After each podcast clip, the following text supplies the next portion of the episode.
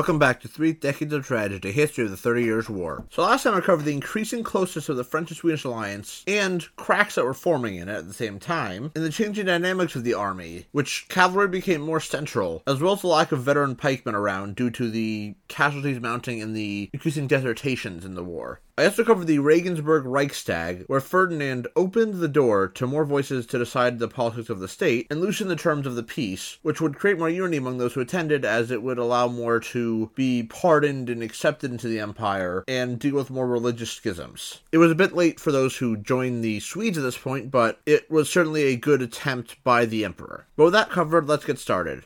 While the Reichstag didn't pull German allies away from France and Sweden, they still feared that risk. Baner led a new campaign, but even with his failing health, he wanted to disrupt the negotiations, moving south through Thuringia in January 1641. France led their own assault into Franconia, not to conquer, but to take money and resources. So Baner was effectively in charge of the main thrust of this attack, advancing through around 200 kilometers of snow, and moved fast despite the thick snow, reaching Regensburg by January 20th. He did this to avoid any counterattacks or to keep news from spreading, and it makes sense that Scandinavia Scandinavians were used to traveling in snow and dealing with harsh terrain. The Swedish cavalry crossed the Danube and surprised the Imperial hunting party, though the Emperor was not in the party as he had been delayed. They did manage to capture his prize falcon, so they did get one thing out of that at least. But the Swedes were unfortunately forced to retreat as the river started to thaw, as well as the fact that Baner only had light guns, which would not be good enough to break a city, especially one like Regensburg. So this quick campaign basically failed because the Emperor wasn't outside during this hunting party, so they couldn't break in to attack the city. Ferdinand got some credit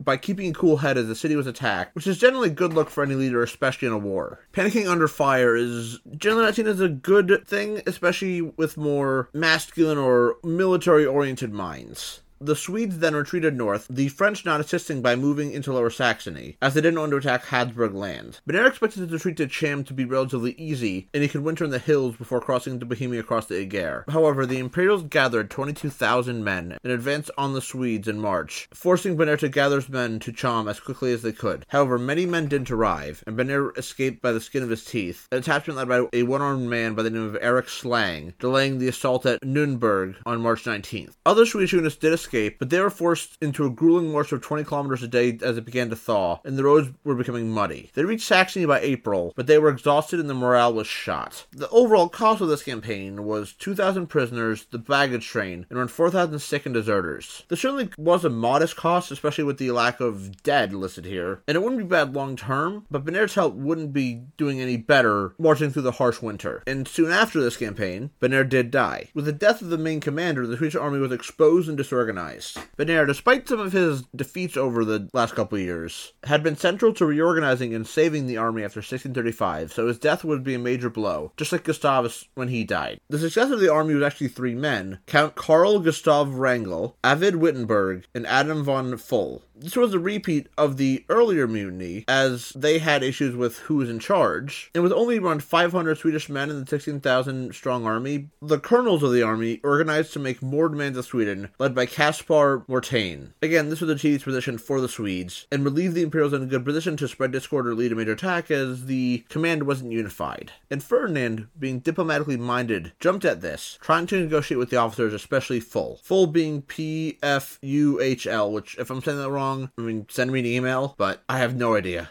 But back on topic, Pfuhl was connected as his sister had once been a lady waiting for Queen Maria and also the brother in law of Baner. Pfuhl also thought he had the best position to claim the title that Baner had, as his military record and his connection to Baner being major factors. But Oxenstierna would never pick a German to lead the army, and chose Leonard Torstensson, an artillery officer I mentioned a long while ago. But he was still in weak health after being held prisoner after Nordlingen, and he wasn't in Germany when he was given this order, so this left a power vacuum in Germany, which Adam stepped into. Being snubbed by the Swedes, the German officer sided with the officers making demands, which was pretty logical for a guy who wanted to become the next head commander, as it would get on their their good side, and they were German and he wasn't Swedish. He then opened negotiations with August of Wolfenbüttel, who took advantage of this to open up his own negotiations with the Emperor, which most likely looking for a way to be pardoned. And another issue was the fact that these officers also spread discontent among German officers serving the French as well, as they had a good majority of Germans in their army as well. And I can see why the German officers would have issues, as they mainly made up the majority of the armies, along with the main ground troops. They were serving a foreign power that had different concerns from them, which might not necessarily be be in their favor, and they were being asked to fight against their own people as it was being destroyed by this war. Though, again, simplistic as people were loyal to their local lord versus the emperor necessarily. So, simplistic view, but a good way to break it down that way. What wasn't helping either side was that France and Sweden were still not on the same page when it came to political objectives, which made it hard to unite and fight a unified war. France wanted a universal peace in Europe that satisfied them, while Sweden only focused on Germany, which a separate peace could resolve. Yet France is also funding Sweden, so breaking the alliance could be considered a bad plan. It was tempting to Sweden as the war was expensive, and if their conquest could be ratified, they would be satisfied and would reasonably pull out of the war. And it didn't help that France had taken Bernhard and his forces and had incorporated his army into their own, so that was another thing that they poached from the Swedes. And more importantly, Lauenburg dukes had given Sweden a better offer, including concessions talked about at Regensburg, as well as terms for Hessen Kassel, the Guelphs, and the Palatine for the Peace of Prague. So France needed Sweden to keep fighting, to keep up the two front war, or the Imperials could focus on armies against their recently joined nation. And as we have seen before, the HRE had done well against single opponents, although France was still a power to not be trifled with, as they still had the men and money to spend, unlike the Emperor. So seeing this, Ferdinand eagerly jumped at offering Oxenstierna a way to leave the war honorably, offering all of Pomerania on top of other territory like Altmark and Frankfurt. It was obvious that Pomerania could no longer be gained through force by the rightful owner, so it was better to have the Swedish get it for the peace. And when Count Schwarzenberg died, any opposition to this offer was gone, leading it to be offered to the Swedes, especially with the accurate guess that Brandenburg would defect or at least declare neutrality. The offer was actually created in the end of 1640 with Mainz and Bavarian support. It just needed somebody to not oppose it, see the count that died. But the Swedes did not take that deal seriously and rejected it, seeing as something they would offer as a joke or something where it could be a trap or something like that. And after many years of negotiation, it's hard to take your opponent seriously. It did have one minor side effect that got France off their ass. The French saw this and got spooked as they saw the good terms and heard rumors about it, so they knew they needed to hook the Swedes back in, even though they didn't learn it was rejected only hearing about the rumors of the offer. They started more serious negotiations with the Swedes, offering high daily payments till they hammered out a new agreement since the one in 1638 was running out. Oxenstierna was convinced enough by this effort to agree to give up some of his autonomy to create a more common political goal, unifying the two powerful states. And to be clear, this wasn't like France had controlled Sweden's army. It was more of Sweden's ability to negotiate versus any sort of